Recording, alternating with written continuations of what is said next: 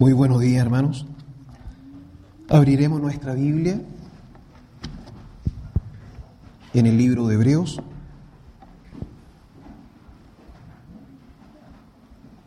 En el capítulo 5.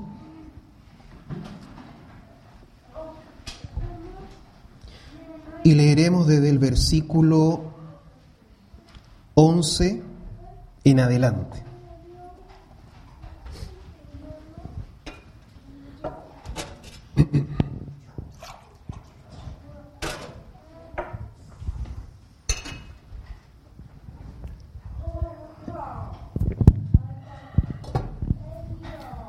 Acerca de esto, mucho que decir y difícil que explicar, de explicar, y por cuanto os habéis hecho tardos para oír. Porque habiendo ser ya maestros, después de tanto tiempo, tenéis necesidad de que os vuelva a enseñar cuáles son los primeros rudimentos de la palabra de Dios. Y habéis llegado a ser tales que tenéis necesidad de leche y no de alimento sólido. Y todo aquel que participa de la leche es inexperto en la palabra de justicia. Dice porque es niño. Dice, pero el mismo alimento sólido es para los que han alcanzado madurez y para aquellos que han usado también sus sentidos ejercitados en el discernimiento del bien y del mal. Vamos a dejarlo hasta ahí y vamos a reflexionar qué es lo que sucede, qué es lo que se ve comprometido cuando nos hallamos frente a una tentación. La iglesia de Cristo es fuerte en la palabra, es fuerte en la historia misma, en la sociedad, ya que lleva más de 40, 50 años nuestra sociedad. Sin embargo, muchos han caído y muchos ya no están acá. La palabra es clara cuando dice que y separa a grupos de hermanos que son inexpertos en la palabra y es por eso que caen. Pero también dice que hay hermanos que manejan de tal manera la palabra que llegan a clasificar su palabra como un alimento sólido. ¿Para qué es el alimento sólido? Cuando hablamos de alimento lo relacionamos inmediatamente con nuestro cuerpo. Es nuestro cuerpo quien necesita la vitamina, la proteína y todas las inas que usted se le puede imaginar. De eso sabemos mucho. Estamos todos los días, por lo menos en cinco comidas o en tres comidas diarias, siempre nutriéndonos y fortaleciendo nuestro cuerpo. La mente se llena día a día con la palabra de Dios, pero el cuerpo necesita de alimento también. Es curioso lo que dice acá porque dice que son maduros aquellos que sus sentidos están ejercitados. Y en base a este ejercicio en sus sentidos, estos tienen éxito y son, y son catalogados por el escritor como personas maduras. ¿Y qué son los sentidos, hermano? Es todo lo que se encuentra en sus miembros, en el cuerpo. Usted puede decir la vista, el oído, el olfato, el tacto sabemos muy bien qué es lo que, o, podemos interpretar rápidamente todo lo que nos rodea. Es el cuerpo lo que tiene contacto con nuestro entorno. Nosotros como vasos guardamos palabra de Dios, pero lo que nos conecta y nos da comunión con lo creado y con nuestros hermanos es nuestro cuerpo. Y es ahí donde existe el quiebre cuando nosotros pegamos. Usted puede pensar el pecado, usted puede proyectar y hasta planificar el pecado, pero llegar a hacerlo, ahí es donde usted compromete su sentido. ¿Y qué mejor personaje en la Biblia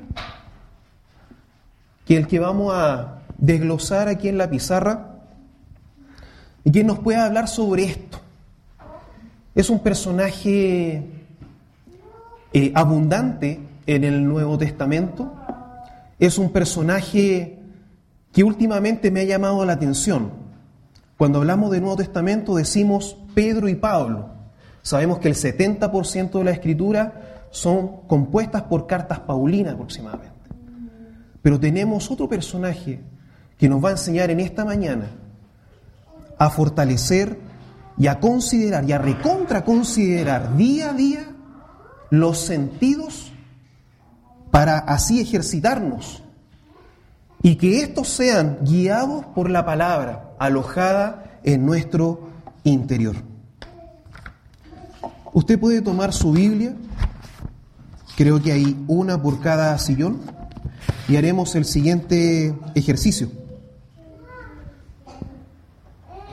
Usted lo puede corroborar en las escrituras. ¿Quién es este personaje?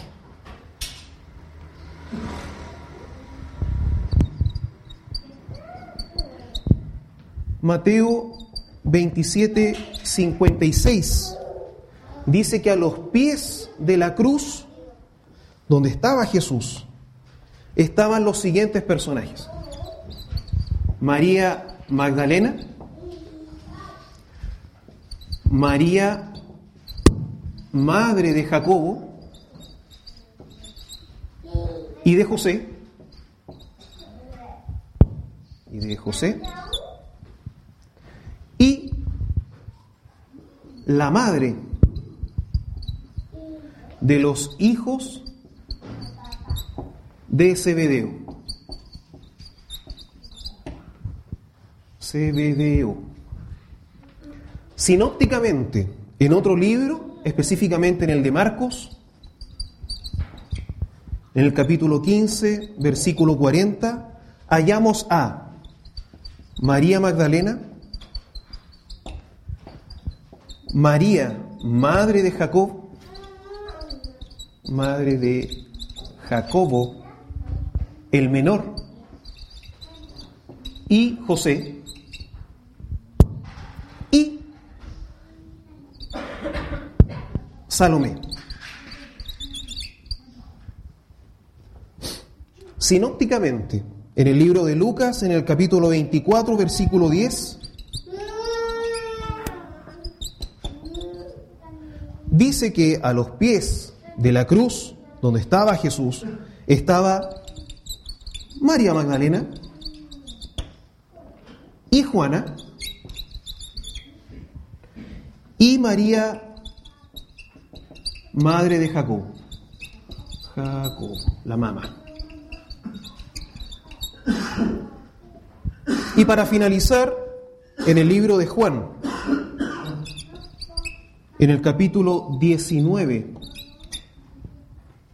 versículo 25, dice que a los pies de la cruz donde estaba Jesús se hallaba su madre,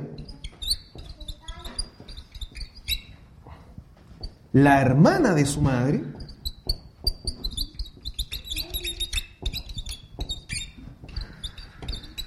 de su madre, María, mujer de Cleofás, mujer de Cleofás, y María Magdalena.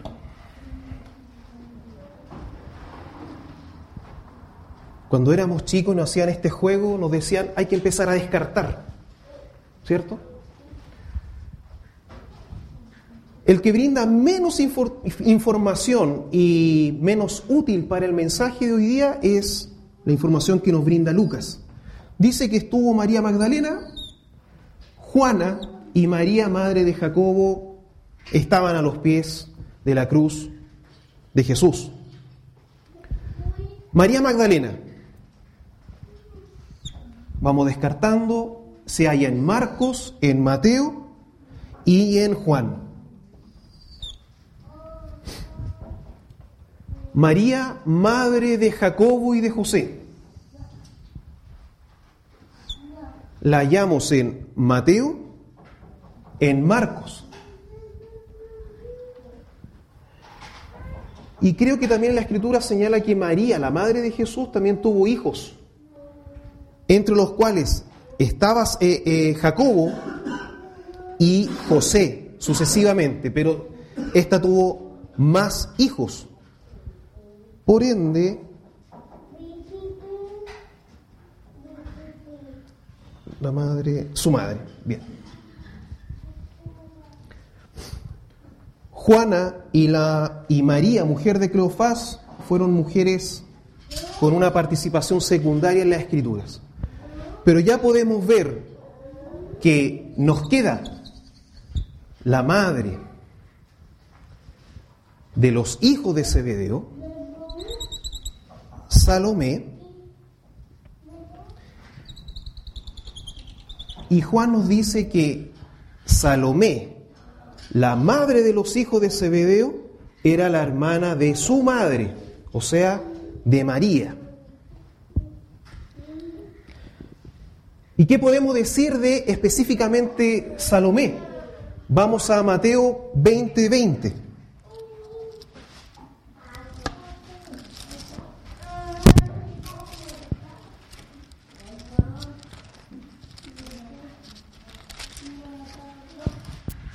Leeremos solamente los primeros dos o tres versículos. Dice petición de Santiago y de Juan, aunque el tópico está mal porque veremos que no es la petición que nace de estos personajes, sino que de Salomé específicamente. Entonces se le acercó la madre de los hijos de Zebedeo con sus hijos, postrándose ante él y pidiéndole algo. Él le dijo, ¿qué quieres? Ella le dijo, ordena que en tu reino se sienten estos dos hijos míos, el uno a la derecha y el otro a tu izquierda. Esta mujer,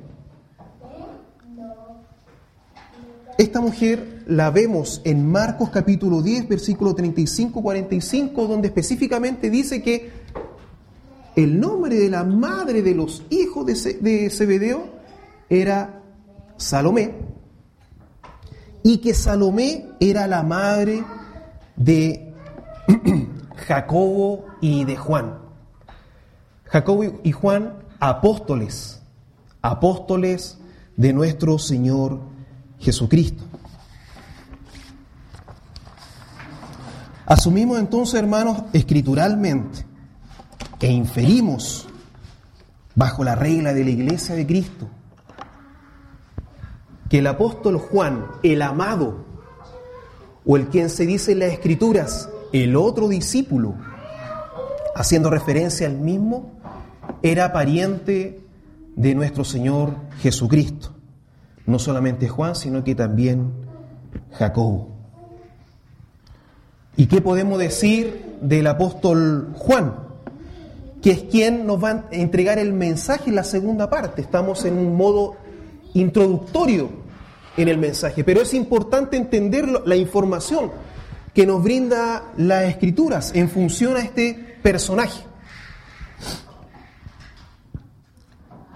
Juan, su padre Zebedeo y su hermano Jacobo fueron socios pescadores con Pedro y Andrés en Bethsaida, en los arroyos del mar de Galilea.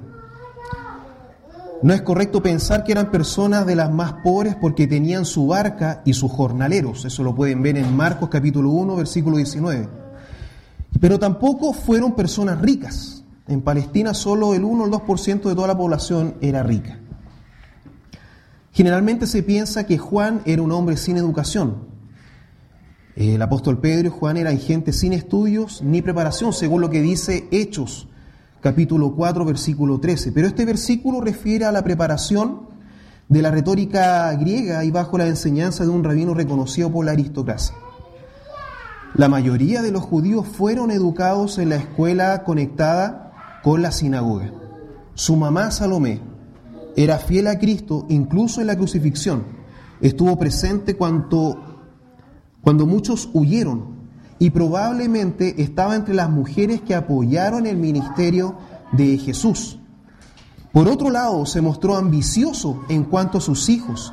Anhelaba un lugar privilegiado en el reino de Dios, según lo que acabamos de leer. Marcos en Mateo 20:20. 20.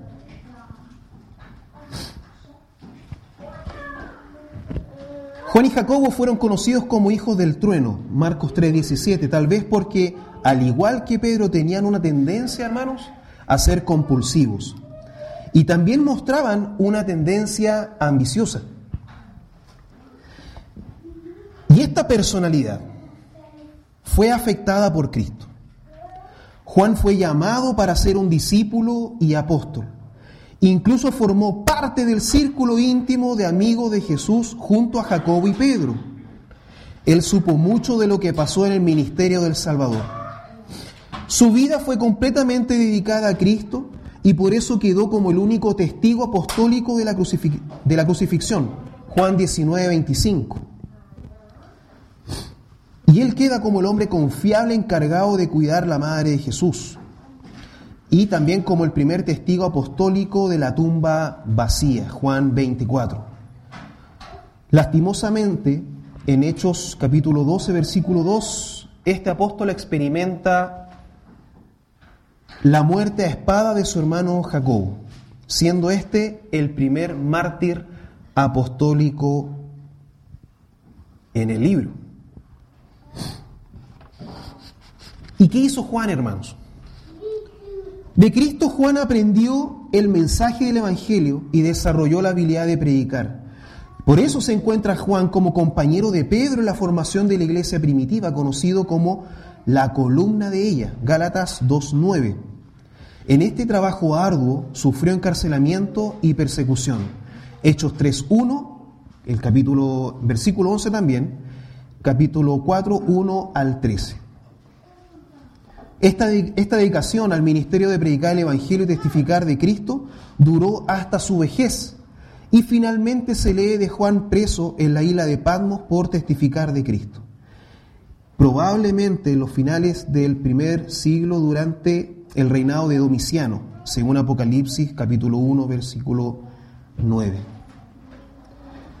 Y como otros apóstoles, parte de su ministerio era exponer en forma permanente el mensaje de Jesús y es conocido como autor del Evangelio, las tres cartas juaninas y el libro del Apocalipsis. Sabemos ahora lo que era Juan. Independiente de haber sido pariente, según la escritura de nuestro Señor Jesucristo,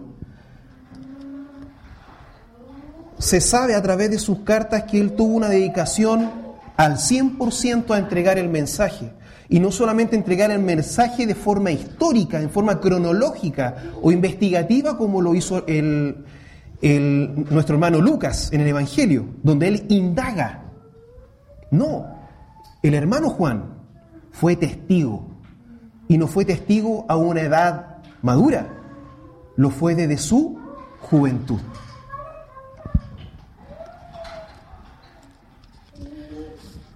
El hermano Juan, como joven, conociendo al Señor, estando con Él, acompañándolo en todos los sucesos históricos que usted puede escarbar en la Escritura. Es más, Él fue el que vio la transfiguración de nuestro Señor, donde se halla conversando junto a Moisés y a Elías. Y él en su evangelio dice, y aparece la voz del, eh, se señala la voz del Padre y dice, a él oíd. ¿A quién? A Jesús. Siendo Juan un judío de cepa pura, inclinado a la historia y a la tradición, asume esa verdad. Y ya tenía que cambiar su forma de pensar en cuanto a la persona de Jesús. Juan, a diferencia de los otros apóstoles, era un apóstol joven, una persona cuyos, cuyas emociones estaban en desarrollo. Curiosamente, el Evangelio de San Juan es el Evangelio que expone la divinidad en la humanidad de nuestro Señor Jesucristo. En los Evangelios lo expone como tal. También existen las tres cartas juaninas, como acabamos de leer. Y también cierra el canon bíblico con el Apocalipsis. Una persona que estuvo, podríamos decir físicamente, un paso atrás que Pedro y de Pablo en el trabajo de la evangelización. Sin embargo, su mensaje era tan poderoso y sigue siendo poderoso y lo será siendo para la iglesia del Señor porque es un hermano que estuvo desde su juventud y desde su juventud él expone la verdad, la divinidad y habla de Jesús como la luz. Asume que de esta luz viene el amor del Padre. También dice en su Evangelio y en la primera carta de Juan que nadie ha visto a Dios jamás, pero a través de la persona de Jesús no se lo ha hecho conocer. ¿Y qué mejor en esta mañana que aprender de este personaje? De escucharlo, de leerlo y de enamorarnos un poco de su prosa, de su poesía en sus escritos. Finalizando esta, esta primera parte introductoria del mensaje, nos vamos a abocar a la primera carta de Juan. Vamos a la primera carta de Juan.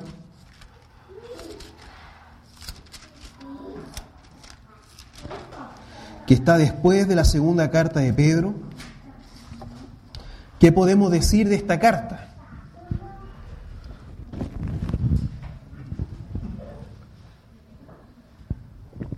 Eruditos señalan que esta fue primero, o fue la primera generada antes del, Evangelio mismo, escrita aproximadamente entre el año 85 y 90 después de Cristo.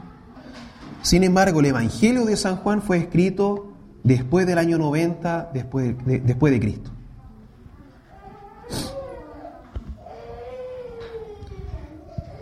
Mucha historia mucha referencia, muchos hitos en la vida de este personaje, pero ¿en qué puede edificar a la iglesia del Señor en esta mañana? Vamos a leer los primeros versículos de esta carta y hallaremos ahí el mensaje para la iglesia el día de hoy. Primera de Juan, capítulo 1, versículo 1. Lo que era desde el principio empieza tal cual como el Evangelio de San Juan. Lo que era desde el principio, lo que hemos oído, lo que hemos visto con nuestros ojos, lo que hemos contemplado y palparon nuestras manos tocante al verbo de vida, entre paréntesis dice, porque la vida fue manifestada, y señala el apóstol, y la hemos visto y testificamos y os anunciamos la vida eterna, la cual estaba con el Padre y se nos manifestó.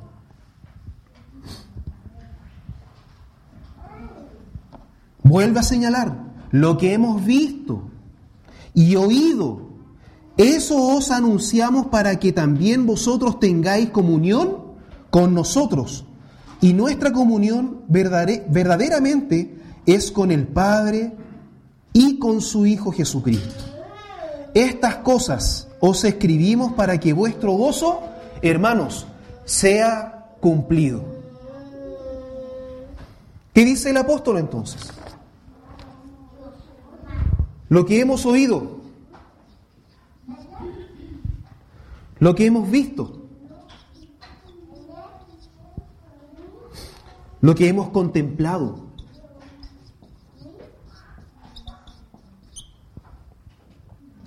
y lo que palparon nuestras manos.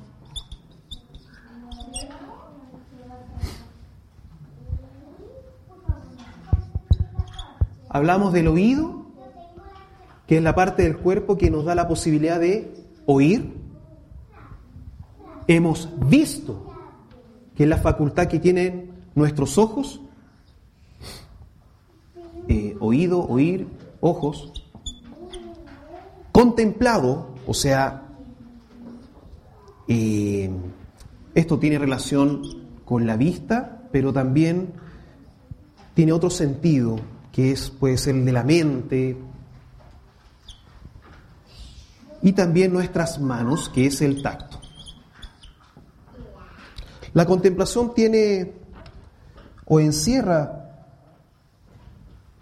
un ejercicio, digamos, consolidado todos los sentidos.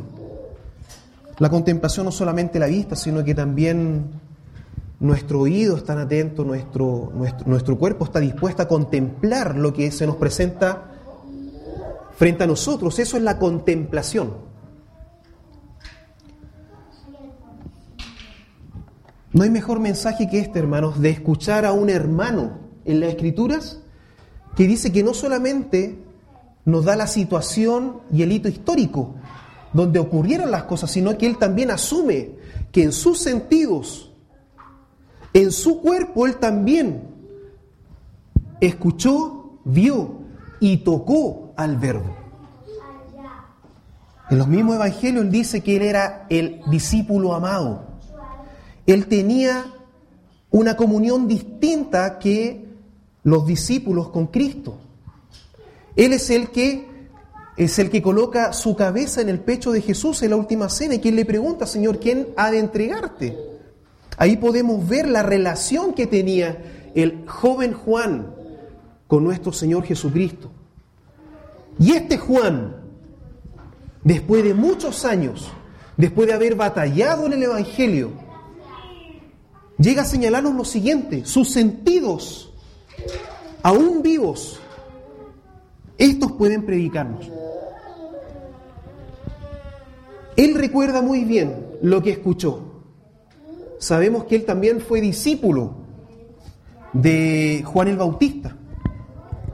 De hecho, Juan, como un judío de cepa, eh, de cepa dura, o pura, perdón, él estaba enamorado bajo el concepto y la clasificación que se le daba a Jesucristo del Cordero de Dios que quita el pecado del mundo.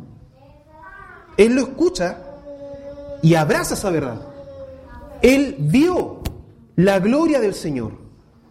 Él tocó por la relación que tenía. Yo creo que este es el plus más grande que, tiene el apóstol Juan fuera de, los destacados en el Nuevo Testamento. El apóstol Pablo es posterior. Es más, tiene la revelación en Damasco.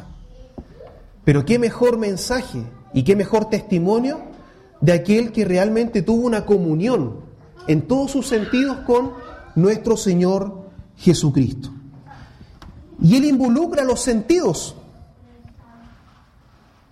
y señala y nos escribe que en base a esto Él nos entrega un gozo. Sientan como yo, porque la única diferencia que hay entre el cristiano de hoy y el joven Juan Apóstol es que el apóstol tuvo realmente una relación física con él. Pero nosotros podemos escuchar a nuestro Señor. Nosotros podemos verle. Nosotros podemos tocarle. Suena místico, hermano. Pero cuando usted entra por esa iglesia y usted saluda a su hermano y que su hermano tiene el mismo espíritu de Dios que usted, es porque usted está tocando también la gloria de nuestro Señor. Si no lo piensa así, hermanos, usted está despreciando una verdad bíblica, también espiritual. ¿Acaso no nos gozamos cuando hay milagros en nuestra iglesia?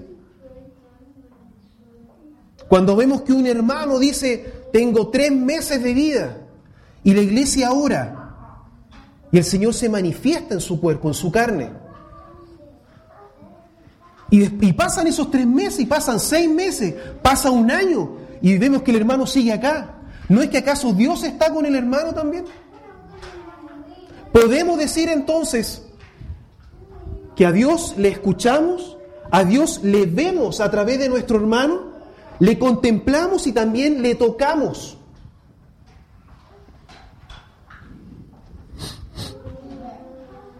Estas cosas os escribo para que el gozo esté siempre en vosotros y este sea real, cumplido.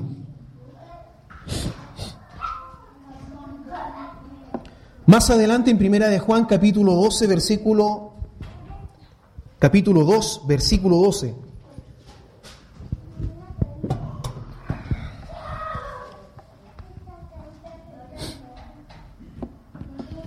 Os escribo a vosotros, hijitos. Dice, porque vuestros pecados os han sido perdonados por su nombre. Os escribo a vosotros, padres, porque conocéis al que es desde el principio. Os escribo a vosotros, jóvenes, porque habéis vencido al maligno. Os escribo a vosotros porque habéis conocido al Padre.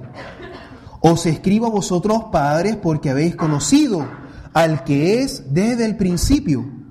Os he escrito a vosotros jóvenes porque sois fuertes y la palabra de Dios permanece en vosotros y habéis vencido al maligno. Me voy a detener acá, ya que el apóstol Juan, siendo un anciano, entiende muy bien lo que puede vivir un maduro y un joven, un adulto o un joven. Lo señala a todos, a los destinatarios en esta iglesia, que sabemos que son a las iglesias de Asia. A todos les dice hijitos, pero posteriormente sectoriza y separa. Alaba lo que han hecho los padres, pero también rescata y reconoce lo que los jóvenes en esta iglesia han hecho a la fecha. Si recibiésemos una carta de algún hermano anciano de afuera, hermanos, ¿cómo nos diría? Estimados hermanos, queridos hermanos, y más si un anciano no, no ha presentado el mensaje del Evangelio. Y por lo que el Señor le encomienda, este sale y nos deja acá, pero nos establece.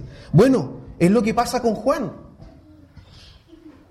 Juan señala a las iglesias como sus hijos espirituales, pero desglosa y separa a aquellos que son padres o aquellos que son adultos en el Evangelio. Lo que les rescata y les señala, ustedes que conocen al que es desde el principio, lo más probable es que estos hermanos, padres como él dice, no hayan conocido a Jesús como lo hizo el apóstol Juan. De alguna otra manera el apóstol Juan asume que estos son tan, tan conocedores de Jesús como él lo fue cuando estuvo con Jesús. Dice, porque conocéis al que es desde el principio.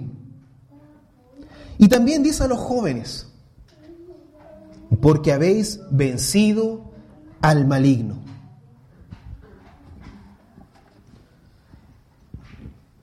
Más adelante dice, hijitos porque habéis conocido al Padre y vuelve a separar a estos hijitos espirituales, a los padres porque habéis conocido al que es desde el principio.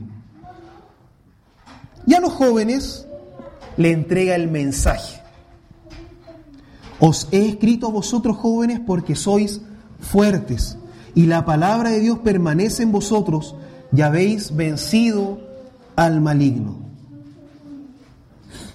Y aquí es cuando entramos ya en el grosso o en la esencia de este mensaje en esta mañana. La iglesia pentecostal en Chile tiene más de 190 años de existencia en nuestra sociedad, al igual que muchas denominaciones. La iglesia de Cristo en Madrid tiene aproximadamente 40, 50 años, un poquito más, entiendo yo. Si realmente creemos que somos la, luz del mundo, debemos pensar en aquellos que llevarán el bastón más adelante. Y debemos reconocer a estos que son jóvenes en medio de nosotros y permanecen. Porque el mismo apóstol asume que aquellos que llevan tiempo en el Evangelio no les da mucha importancia al parecer porque es ustedes que conocen al Señor.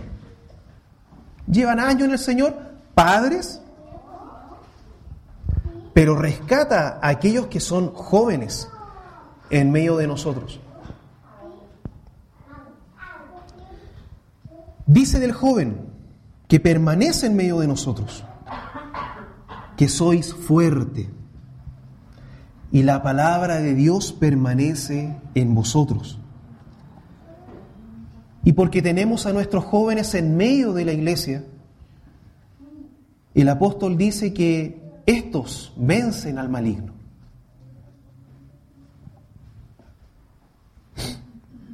Primera de Juan capítulo 2, versículo 15. Esto no se lo dice a los padres, sino que también sigue la línea de mensaje para el joven. No améis al mundo ni las cosas que están en el mundo. Si alguno ama al mundo, el amor del Padre no está en él, porque todo lo que hay en el mundo, los deseos de la carne, los deseos de los ojos y la vanagloria de la vida, no proviene del Padre, sino del mundo. Y el mundo pasa y sus deseos, pero el que hace la voluntad de Dios permanece, dice, para siempre. Testimonio fiel y verdadero de un personaje que estuvo desde un principio con Jesús. Y es quien a sus 90, 95 y quizás cuántos años más, el apóstol Juan, el que tiene la autoridad de decir que el que permanece en el Señor, el que permanece en el Señor, para ese el mundo pasa y sus deseos.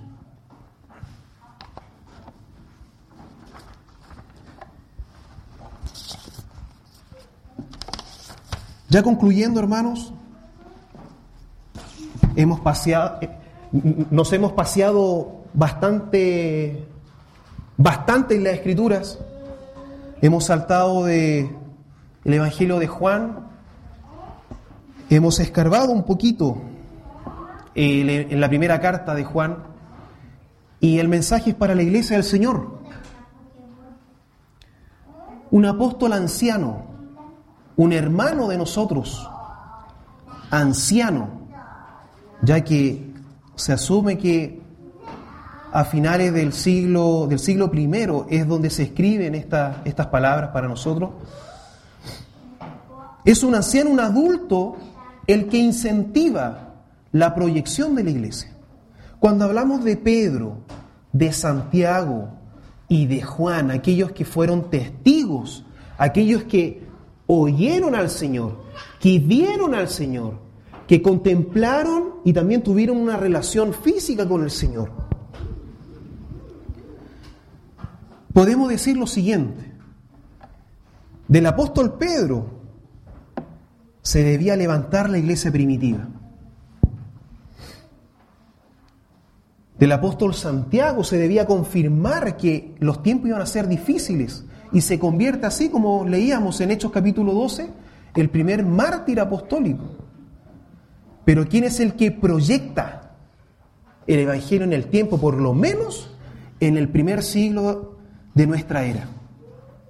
El apóstol Juan.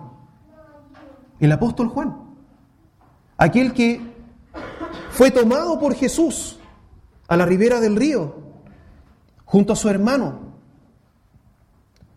y que extrañamente podemos decir lo siguiente de nuestro hermano.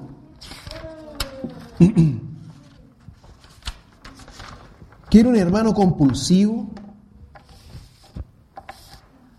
era un hermano ambicioso, sin embargo, el Señor toma todo eso y le confía a Él la divinidad de su persona. Haremos el último esfuerzo en este mensaje. Haremos el último esfuerzo en este mensaje y le invito a tomar la Biblia en Juan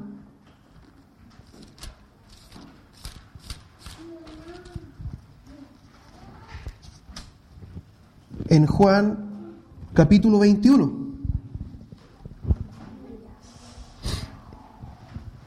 Capítulo 21 del versículo 15 en adelante. Y cerraremos, y cerraremos este mensaje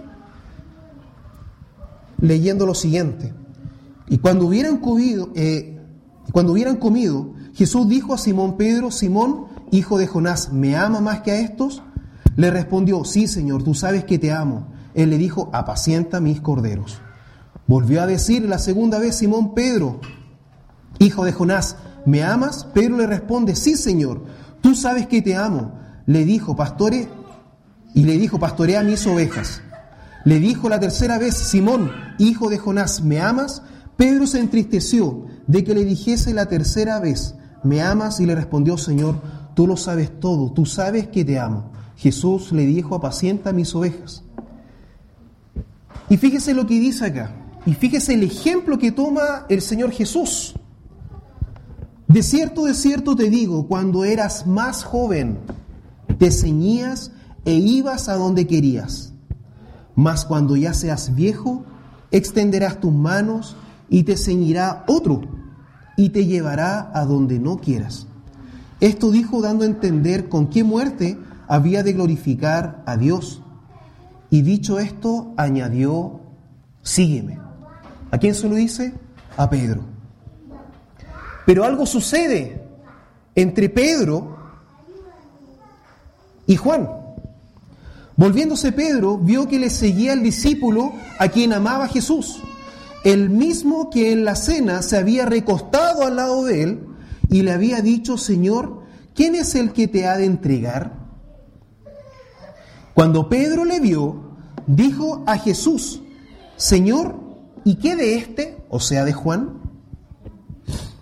Jesús le dijo, si quiero que él quede hasta que yo venga, ¿qué a ti? sígueme tú. Este dicho se extendió entonces entre los hermanos que aquel discípulo no moriría, pero Jesús no le dijo que no moriría, sino si quiero que él quede hasta que yo venga, que a ti. A los padres que ejercen y que tenemos responsabilidades sobre aquellos que vienen después de nosotros,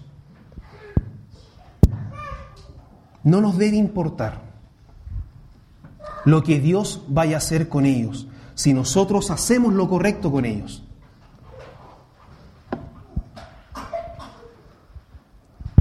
Dice, cuando era más joven te ceñías e ibas a donde querías. Mas cuando ya seas viejo, extenderás tus manos y te ceñirá otro y te llevará a donde no quieras. Hermanos amados, reflexionando sobre esto, sobre esto, podemos señalar entonces que debemos cuidar a aquellos que vendrán después de nosotros. No lo dice un joven, no lo dice Moisés, lo dice un apóstol anciano en las Escrituras. Asumamos y oremos lo que se nos viene. Si queremos que extender el Evangelio por años, debemos dar este bastón a aquellos que realmente aman a Dios, a aquellos que realmente vencen al maligno. Y aquellos que realmente también, como lo dice la Escritura, aquellos jóvenes que sean fuertes en el Evangelio. A ellos y por ellos hay que orar. Hermanos amados, Dios les bendiga.